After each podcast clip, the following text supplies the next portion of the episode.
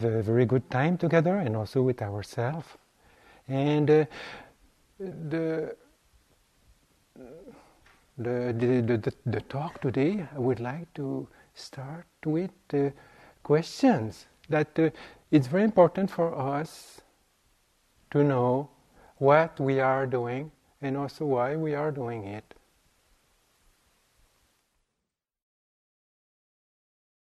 So there was also another question last time, and the question actually is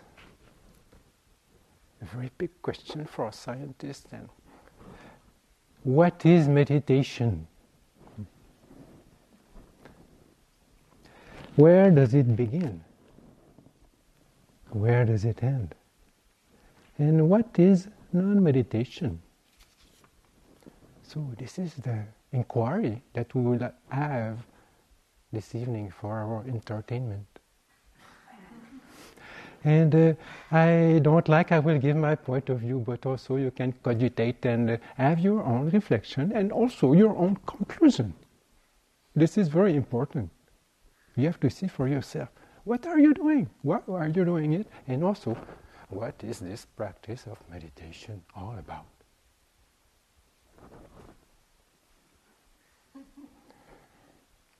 So I think I will go on, right? Because I have the mic. So, but also maybe we at some point, you know, we can have also interaction if you are interested, or if you think that something will be suitable to give as a feedback, then you are welcome. So my proposition here, as a reply, I will say that meditation. Now we are thinking together. Meditation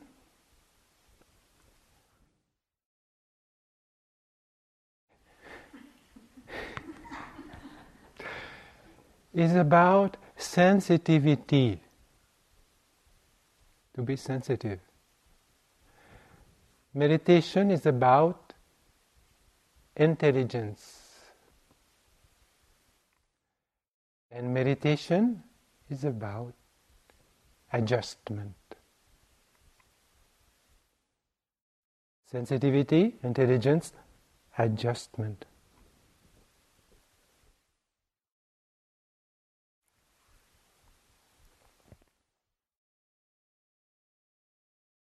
So we'll go trying to explain a little bit or give some definition about these words. Sensitivity. It means also to be attentive, to be listening, to be learning about our environment, about ourselves.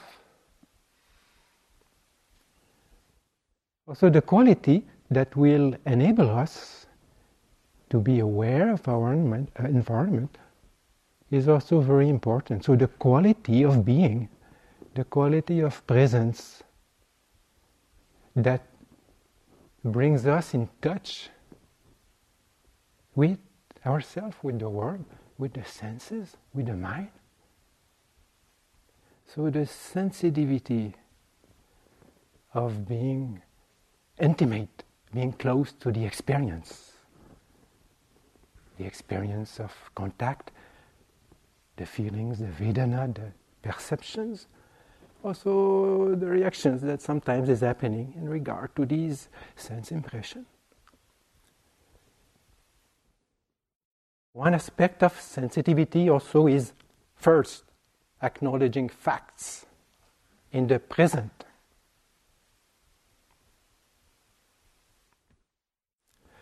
So for that, we need balance. So we could say that sensitivity is a quality of presence that is balance. This is my definition. Then,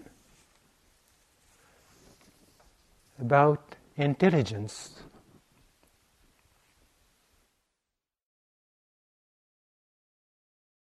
If we are really here, if we are really there, we inquire. Intelligence, it's not only intellectual, of course. Intellectual kind of cogitating or reflecting is important, but also I tried to speak about the intelligence of the art, the intelligence related to a direct knowledge, an intelligence of intuition. So that intelligence is facing facts of life, inside, outside, and we see a problem or we don't see a problem. If there is a problem, good. We have to develop our intelligence, and the thing with intelligence is it has to find a solution. So we see a problem and we try to come with a solution. That means we have to observe very closely. That observation brings us some understanding of the situation now, what is happening, and a little bit of causes and conditions about the whole dynamic of the things.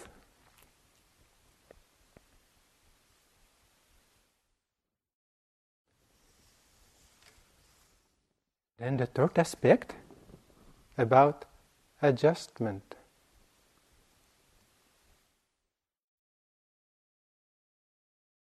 So when we see that something is not fitting, then we have to do something about it.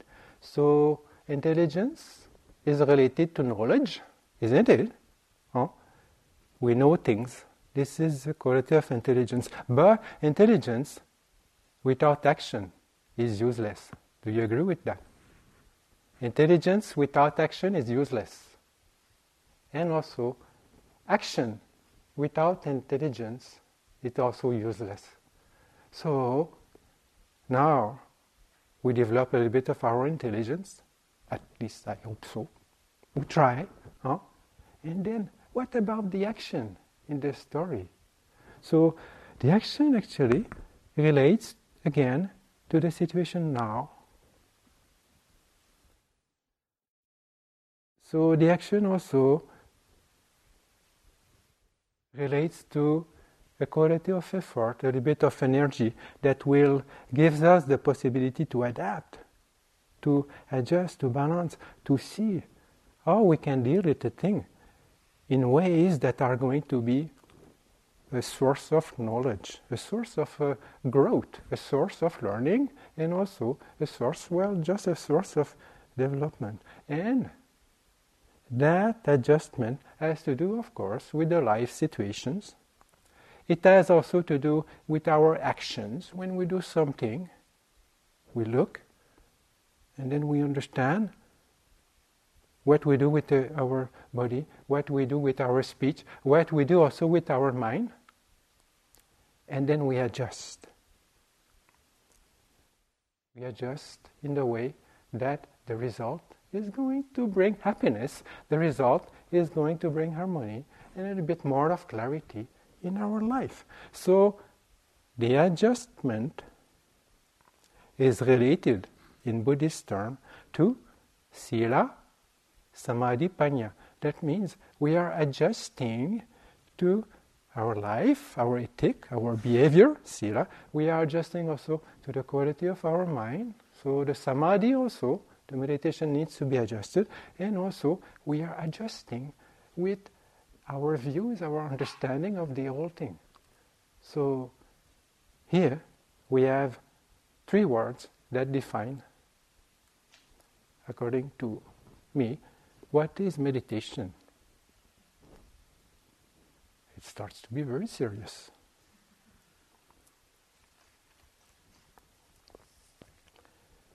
So, now I like to ask you the question, is it possible with these terms to make a connection with the texts? So we have a tradition of texts that we have in Buddhism. All traditions also, you know, whatever religion it is, they carry texts, they carry values and then philosophies and ways of keeping a teaching alive, ways of also keeping the values that had been understood alive. So these texts, if we just read the text, it's actually very boring if we don't make sense in ourselves. So now I'm going to take one extract, or not the extract, but one specific text that actually was announced, as a possible development, as a possible inquiry in the team. It's the Majjhima Nikaya, number 117, and it's called Mahācattārīsaka Sutta, the Great 40. This is the book, if you are not used to look in these texts.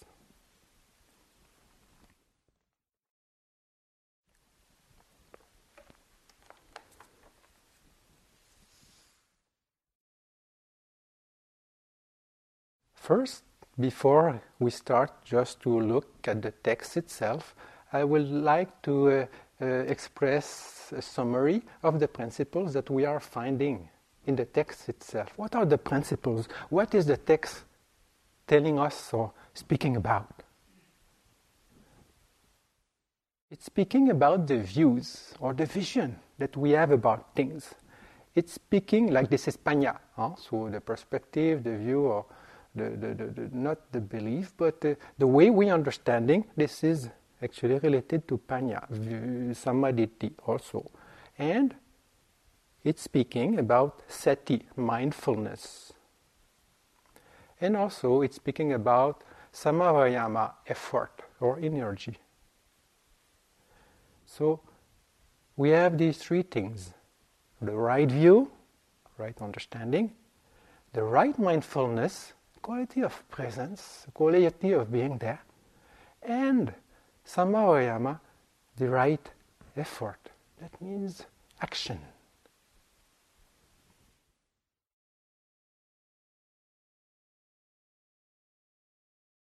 And the text, the principle says that it has to start with knowledge.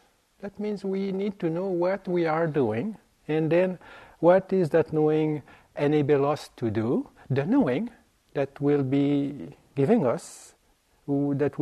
to us, will enable us to distinguish between a wrong path or a right path. Huh? That means a path that is conducive to difficulties and suffering and all kinds of happiness, unhappiness and things like this, and then a right path, a path towards clarity, light, and understanding. And I will go to the text, but again, just to make a simile of these things is that if we are in a medical facilities, and then you are a surgeon. No, I'm not a surgeon. Maybe you are a surgeon, and then you have a big deal, because you might not be that experienced. Never mind. You can now you are a surgeon in your mind. So you have to deal with a sick person. That has, let's say the person is having an appendicite, which can be, if you don't take care of it, of course, naturally you can take care of that with diet and things like this. But if it gets very bad, it turns into peritonite. That means the appendicite is going to get infected. So then it's a case of emergency. You have to remove the little thing in your abdomen. So you are the surgeon here. First, you have to be there. Second, you have to understand the situation. And then third, you have to act. So views, understanding, mindfulness, and then the effort to put it into action.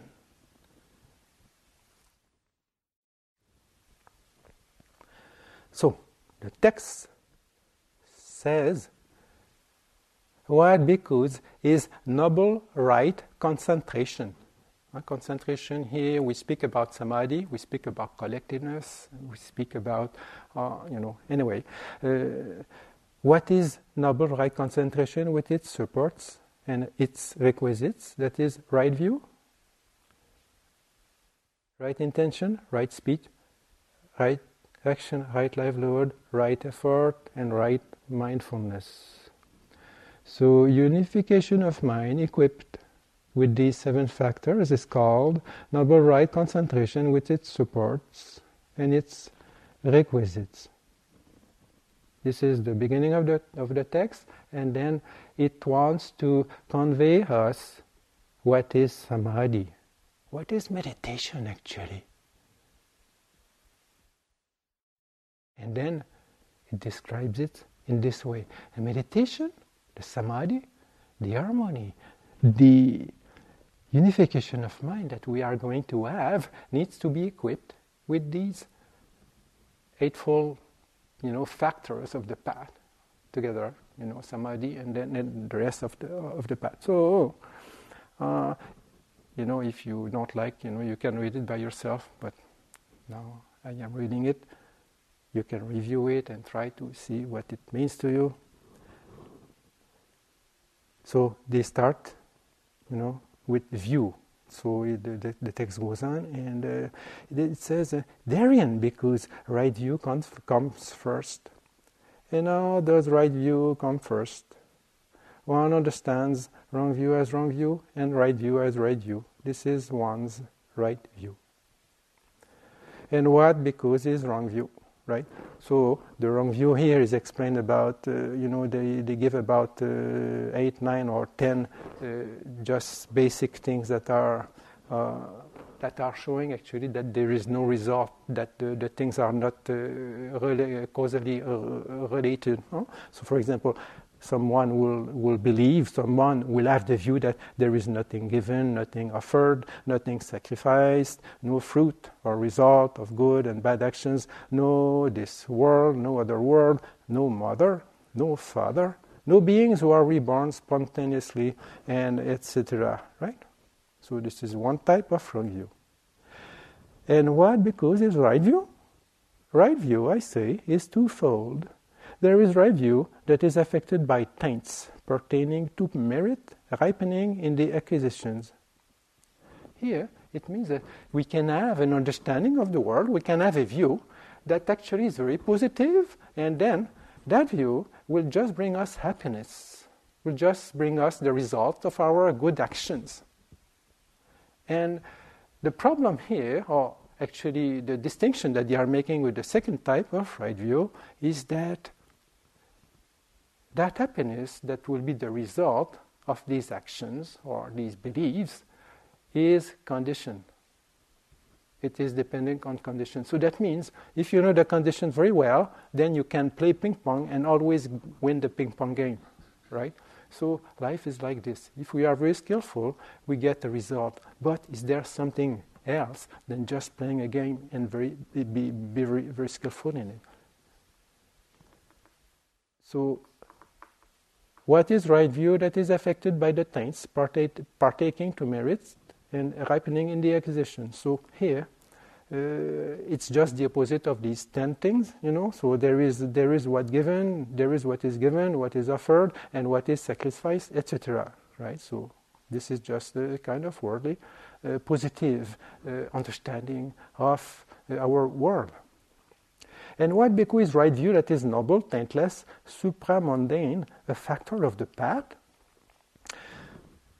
The wisdom, Panya, the wisdom, the faculty of wisdom, the power of wisdom, the investigation of states, enlightenment factor, the path factor of right view in one whose mind is noble, whose mind is taintless, who possesses the noble path and is developing the noble path. This is right view that is noble, etc. One makes an effort to abandon wrong view and to enter upon right view. This is one's right effort. Mindfully one abandons wrong view, mindfully one enters upon and abides in right view. This is one's right mindfulness. Thus, these three states run and circle around right view. That is, right view, right effort, and right mindfulness. So here, we have a circle of perspective. That means the view you have it about the thing. And then what are you looking? You are looking in your life, you are looking inside of you, you are looking everywhere in the world.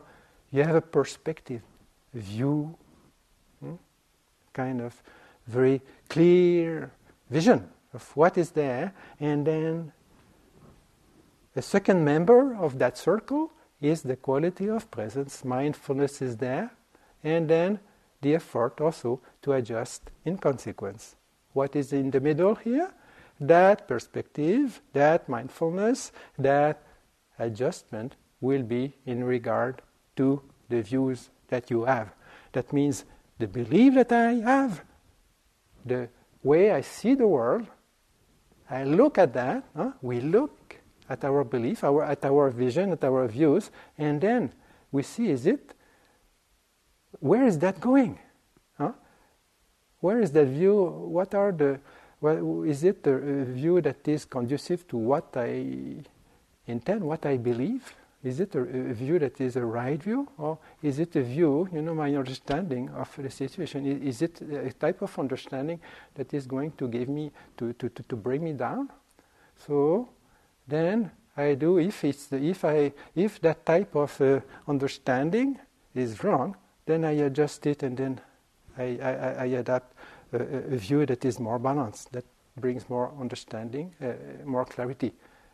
So the adjustment is also there. So samadhi, sammā sati, sammā vāyāma, the circle around the view.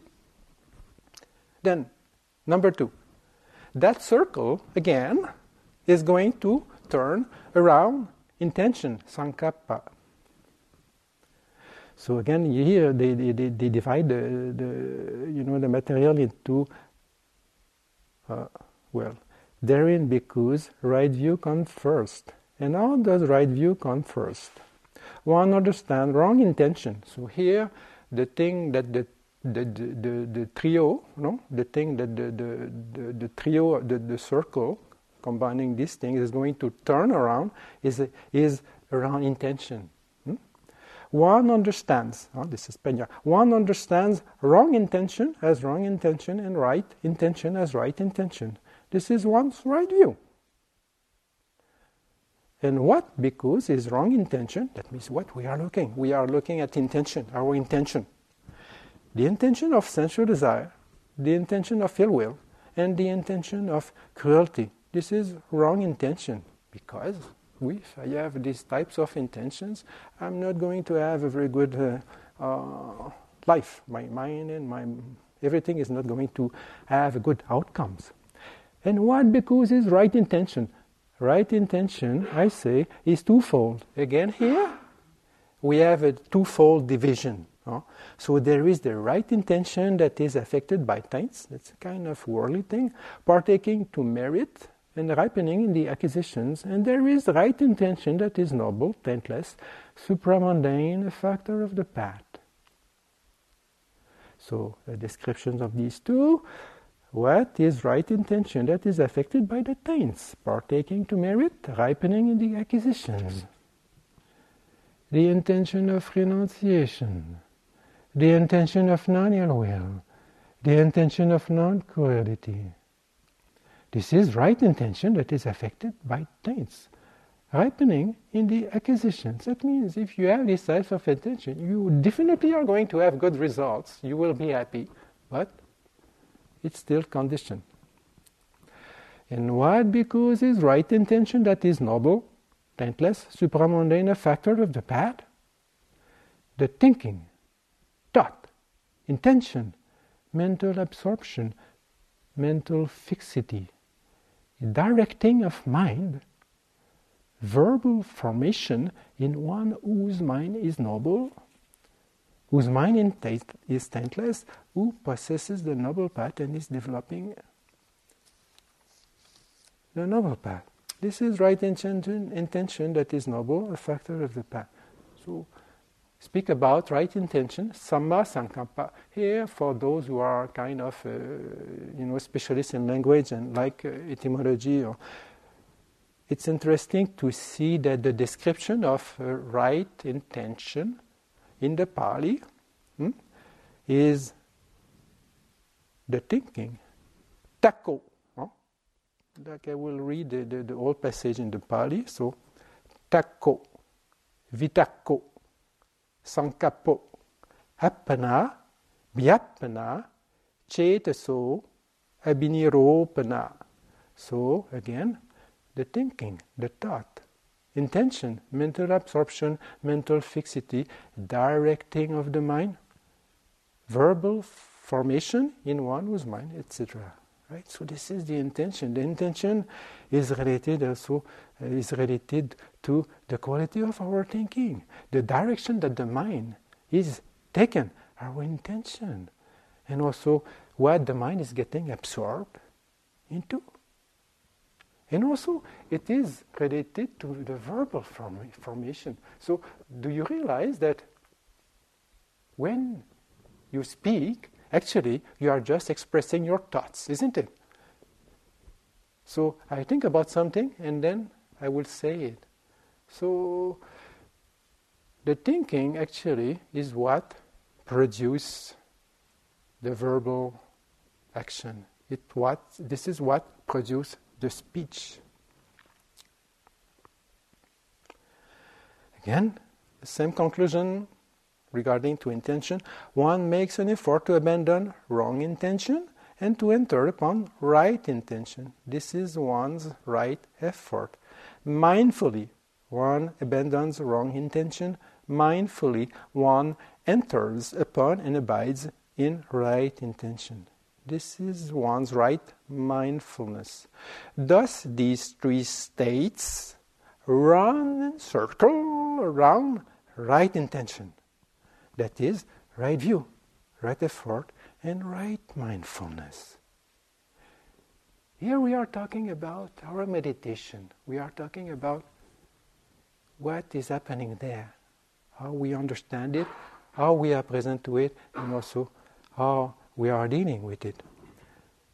So the same pattern will be repeated for speech, and I don't want to bother you with reading text. You can look at the details later, but it's the same thing.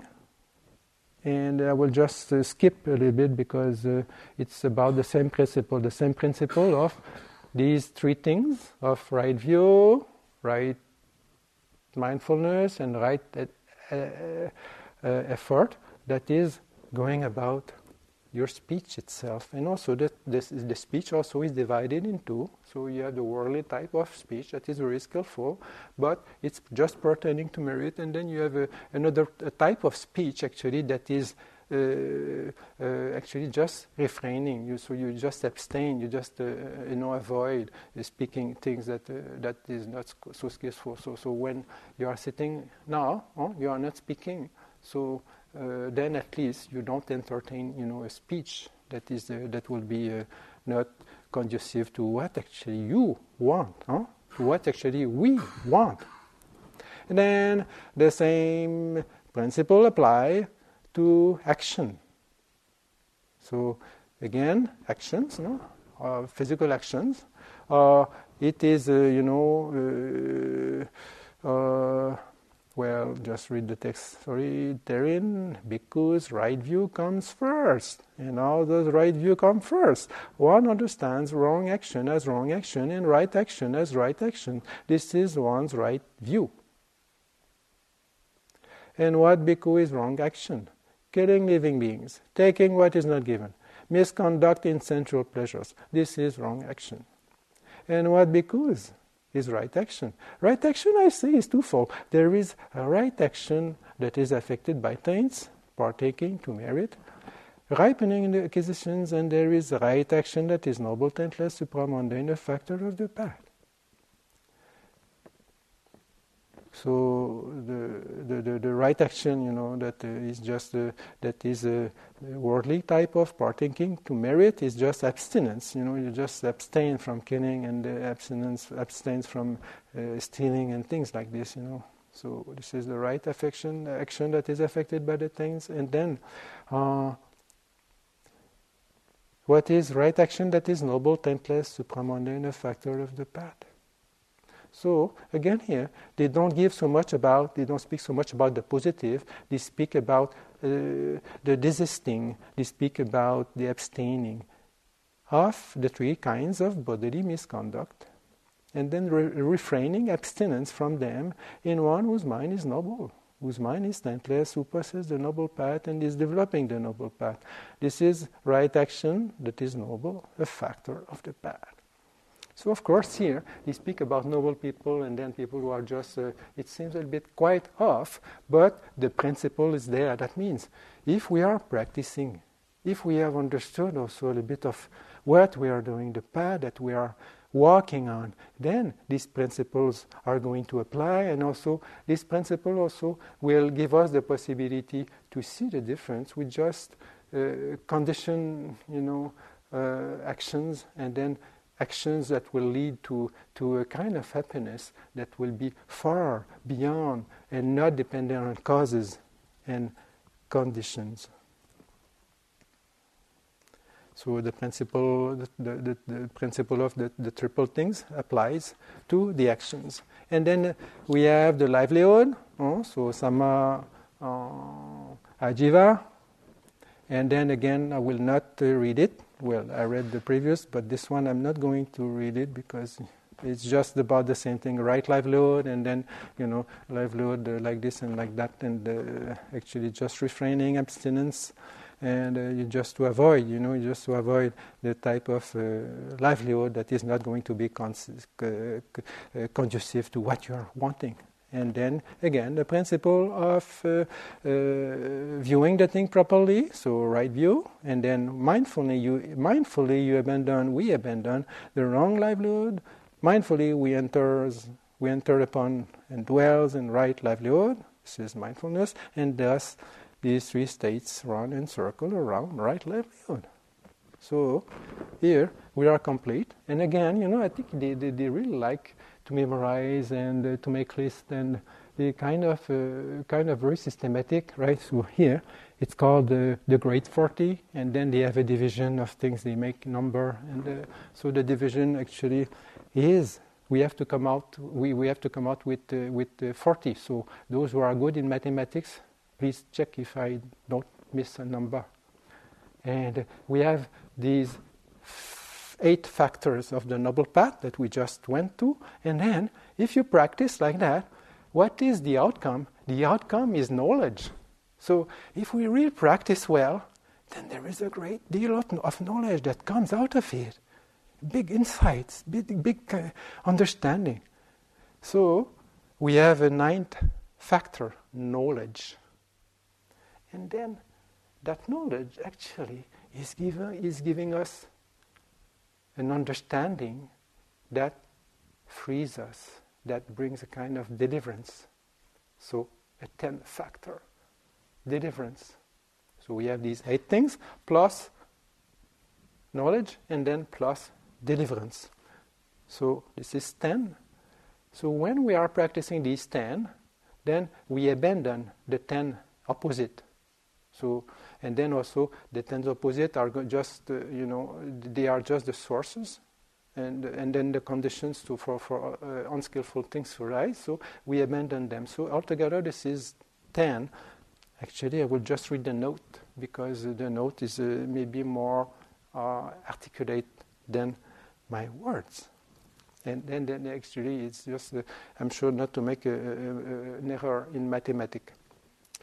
So the note says the 20 factors on the wholesome side are the 10 right factors and the wholesome states that originate from each.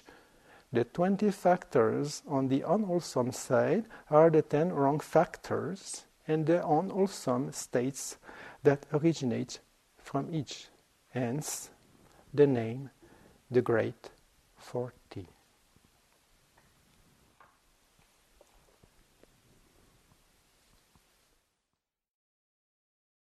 And we see here that the text is speaking about sensitivity, intelligence, adjustment, Sati, Panya, Viriya. Then, since we are talking about what is meditation, with this definition, we can say that meditation, these aspects, is added to all aspects of our life. It's all related to our life itself. So life becomes meditation. We are the meditation process. We are the path. So the Eightfold Noble Path we are talking about is all in your heart. And then in your heart, then the expression will come out of it. You carry the path with you. We are with the path. Of course, it's not always easy, isn't it? If the road is not so nice, and it's just interesting actually to see when we have difficulty. We can ask, what's my problem? Is the problem with the road, or is the problem with my tire? So how they invented the shoes, you know? It's a guy. I think they were just the question was the road is so bad, huh? So instead of changing the road, then you change the things that you walk with on the road, and then they invented the shoes. So then you don't need so much to change the road because your shoes are good. So the same thing. You have a car. Is the problem with the car, or is the problem with the road? So we have to see. So if there is a problem, we can ask ourselves, what is my problem? Right view, perspective, understanding. Then what happens? We adjust. So we have to see in ourselves how far we understand, how far we can adjust and adapt, and just do with the thing, because life is going on. Whether we like it or we don't like it, it's there. So now we will speak about actually what we are doing, what we have instructed you to practice, or we suggested actually to practice, you know, metta, the practice of benevolence or things like this, and then also the practice of anapana. You watch your breath, you watch your mind also. So different types of meditation we are doing, and.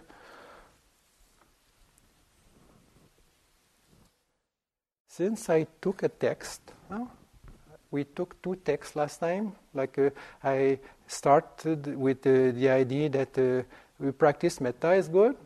It is very good. So we see that when we practice metta, the four Brahmaviharas, we feel good. But the difference in Buddhism is that these four Brahmaviharas needs to be combined with the 7 factors of enlightenment. This is the text that was referred to. Metta, and then Mudita, Karuna, and then Upeka, together with these 7 factors of enlightenment. And also that text, you know, that we were referring to, points out that in Buddhism, actually this is what they say, that in the Brahmavihara, with the Brahmavihara, we have to see the limits of the practice. What are the limits of the practice of these four Brahmavihara? So, just very brief, and try to connect it with your experience, because now for the last weeks, you might have practiced a little bit of these, you know, very joyful and very divine type of abiding. So, what is the limit there? Sometimes you get very fed up, and sometimes you get very into the mood, you really get into the practice, and then you just almost fly because it's so good. The meditation is very good. So what are the limits of that type of meditation? So if we are to take the practice of metta, of course, you know, the text says that you can get into very deep absorption, we can get into the jhanas, but at some point, what happens is that you are able to include all beings in your mind, in your heart. All beings are there, and then you are with all beings in the universe. What is happening at some point if you get fed up, right? But the mind is really good. The mind is really geared quite up. What happens is that you are cultivating a type of meditation that is very beautiful. So all beings you are seeing are so beautiful. You love them. You love yourself. There is a kind of unity. There is a kind of harmony. So it's the meditation on the beautiful. So the meditation on the beautiful actually is limited by the attraction. The turtle. So the attraction, the magnetic field of matter. Because beings, living beings, is just matter. So we are attracted to that. So the maximum or the limit that we can have with the practice of metta is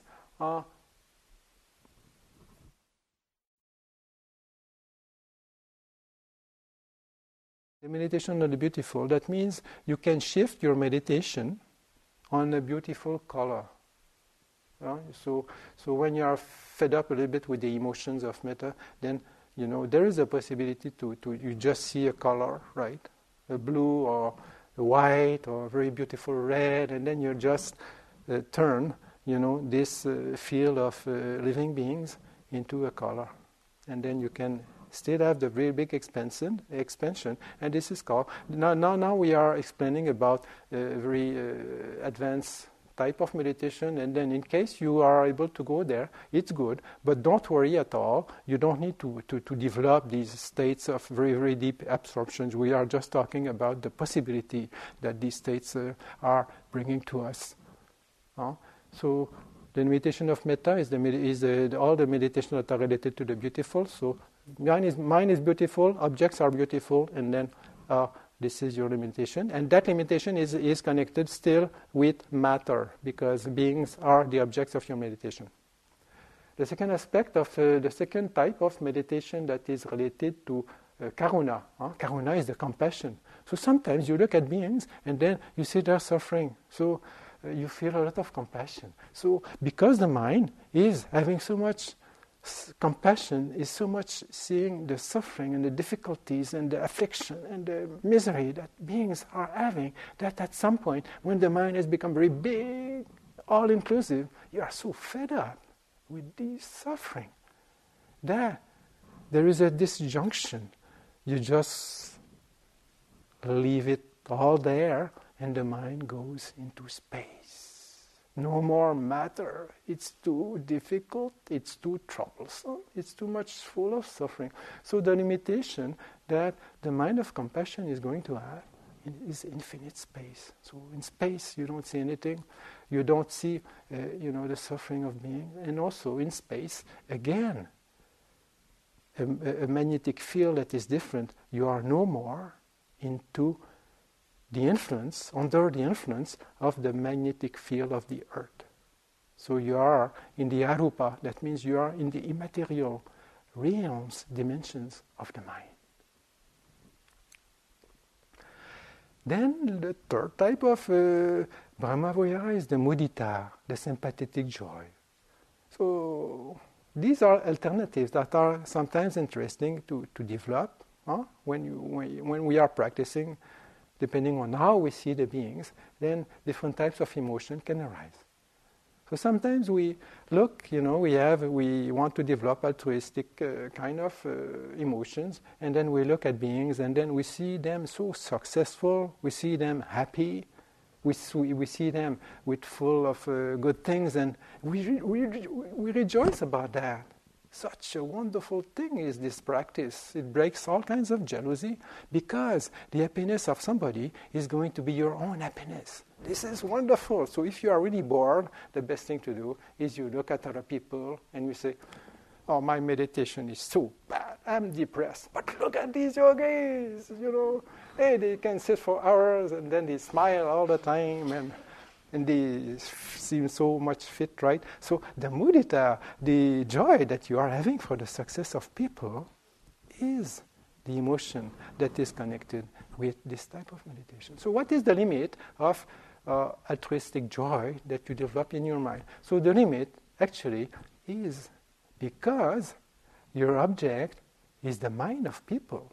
You are looking at the happiness, you are looking at the buoyancy, the bliss or the happiness that people are having. So happiness is related to mind. So when you look at other people and then you rejoice, actually, you rejoice about the happiness that they have. So when you include in your mind a lot of beings, then that means you are looking at a lot of mental happiness in others. And then because the mind is extended, and then because also happiness is just your focus, and happiness is a factor of mind, then the limit of your meditation is infinite consciousness. So this is also interesting, because this can happen in your meditation. You are so happy, and then, the mind is not bothered with any kind of hindrances, and then the jhana factors, you don't need to be so analytic, but what is called the jhana factors, all that, we will see that a little bit later. and then that happiness and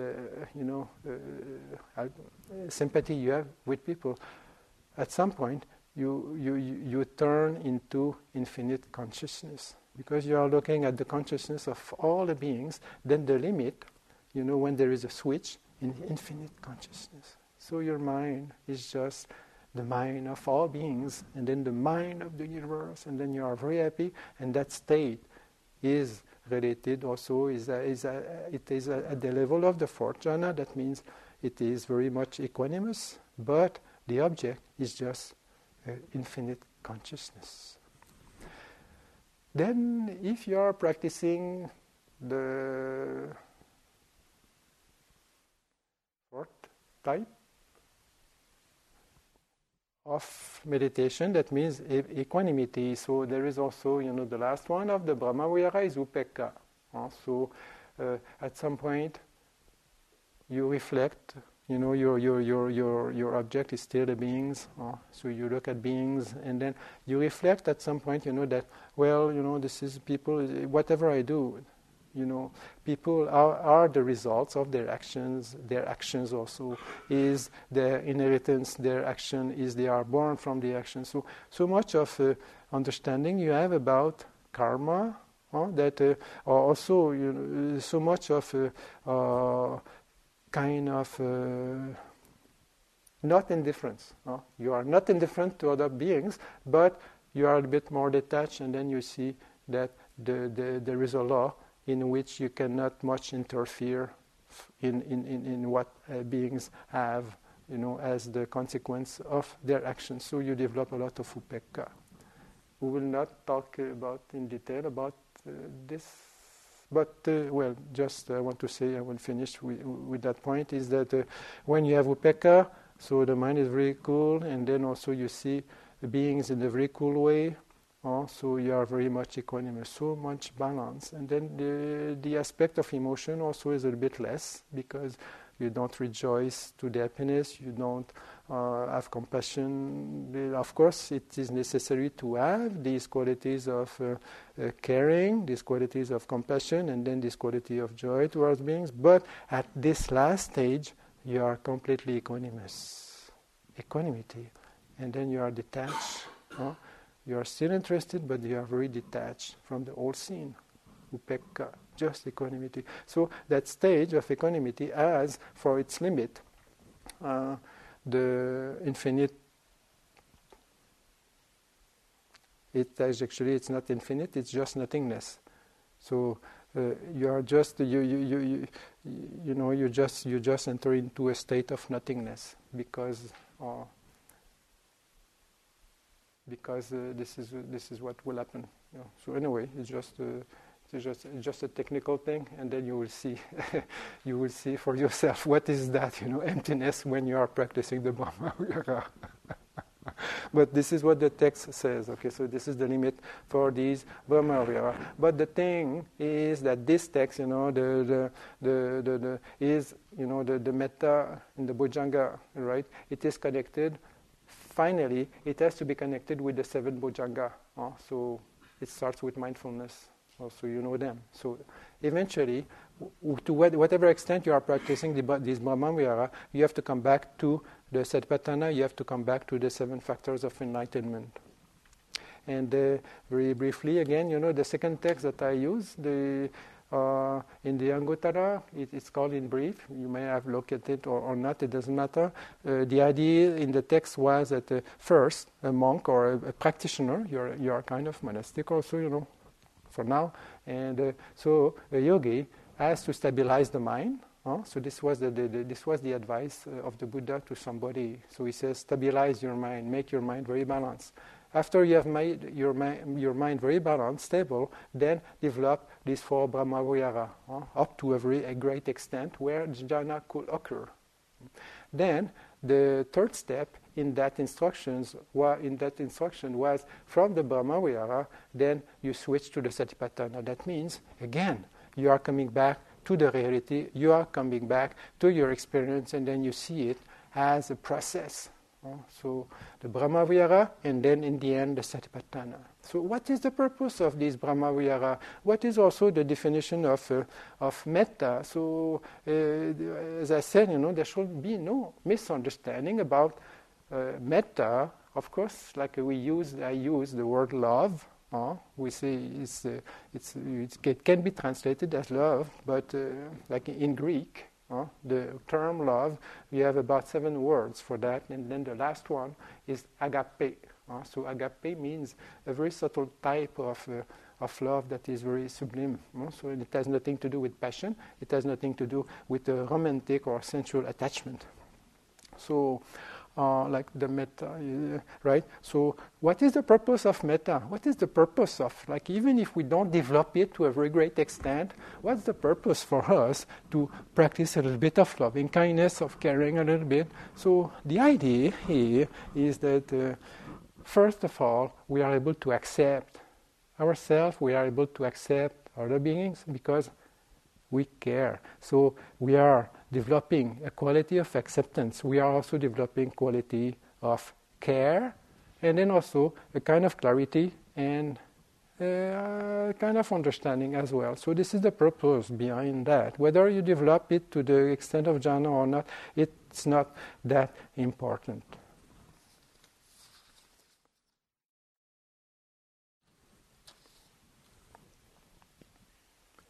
So we come back to our topic, what is meditation? So we can say that meditation can be passive and also meditation can be active. So we have also a type of meditation that is samatha, that means a meditation that is making us tranquil, and then also that is clearing the mind, and also a type of meditation that is more related to insight, vipassana, and then to simply understand the reality and make sense out of it. So to end up, the question also that was asked, if you remember it, what is meditation? Where does it begin? And where does it end? And what is non-meditation? So where does meditation begin? Where does meditation begin? I will say meditation begins when we start to be conscious, when we start to be aware, when we have a quality of knowing. This is the beginning of meditation. Where meditation ends? When we are not conscious, when we are not aware, when we don't have any more quality of presence.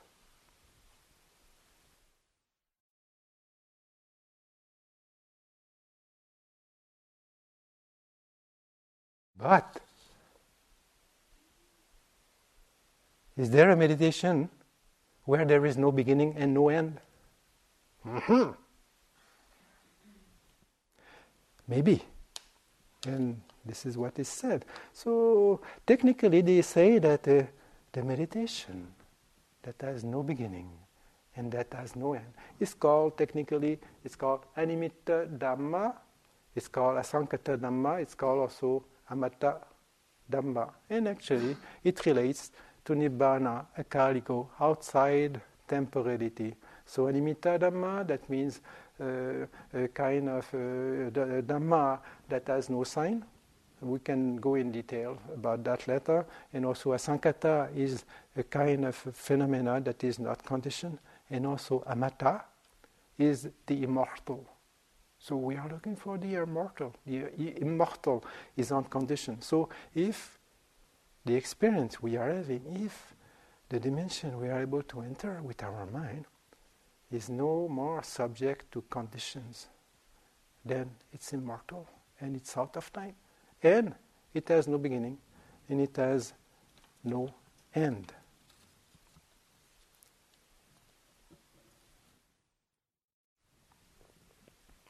So, as a conclusion, we are speaking our practice. We are speaking about your practice. So, to alternate, that means to adjust. We can alternate. We can see what do we need. We can adjust a little bit our you know, moods, we can adjust according to the days, we can adjust also according to how we feel, you know, and then we have to be very sensitive to that. It's not very systematic. Now this is you go with your schedule every day, you know, and then now you have to do like this, now to that, and then chop the celery like this, and then the carrots like that. No. First you are there, and then you are just observing, and then you see what you need. That's why meditation is based on observation. Meditation is sensitivity. Then meditation is understanding, intelligence, and meditation is adjusting the effort. We have to act up to the point where there is no effort. This is samadhi. This is also upeka, complete balance, complete clarity, very peaceful. This is meditation. So we should not make it only an idea. We have to see. All the time we have to adjust, and then we have to observe. So I wish you a very good success and very much happiness into your discoveries. Sadhu, sadhu, sadhu, sadhu.